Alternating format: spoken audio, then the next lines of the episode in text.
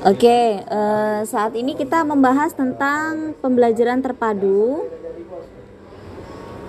Konsep pembelajaran terpadu dalam kurikulum 2013 di sekolah dasar atau SD. Jadi, uh, kenapa saya ulang-ulang kembali penjelasan ini supaya Bapak Ibu dan mahasiswa semuanya paham karena katanya kebanyakan belum belum pada mengajar jadi harus memang tahu dulu secara teori baru ke lapangan untuk untuk uh, lebih memperdalam ya dan mendapatkan pengalaman.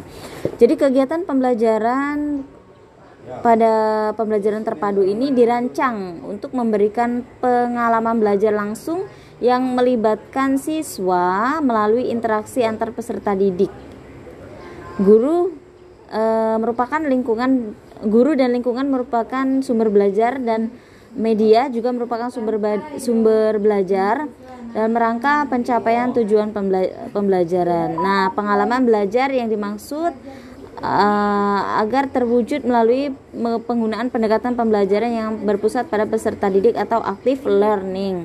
Pembelajaran terpadu ini, uh, Bapak Ibu mahasiswa sekalian ya, merupakan pembelajaran yang mengaitkan satu tema dengan tema lainnya dalam satu mata pelajaran atau satu mata pelajaran dengan mata pelajaran lainnya yang dibentuk yang dibentuk menjadi satu tema dan subtema.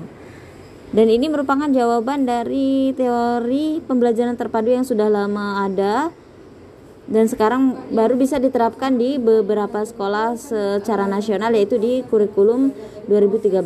Jadi kurikulum 2013 ini merupakan jawaban. Inilah pembelajaran terpadu yang sebenarnya. Ya jadi pembelajaran terpadu K13 atau kurikulum 2013 ini menggunakan pendekatan tematik terpadu. Ya jadi kalau Bapak Ibu dan e, mahasiswa sekalian bingung mana sih pembelajaran terpadu? Contoh realnya. Nah itu dia di kurikulum 2013 dan di sini sudah ada contohnya ya. Contoh RPP-nya nanti bisa dilihat pada PDF file yang sudah saya bagikan. Itu lengkap ada contohnya.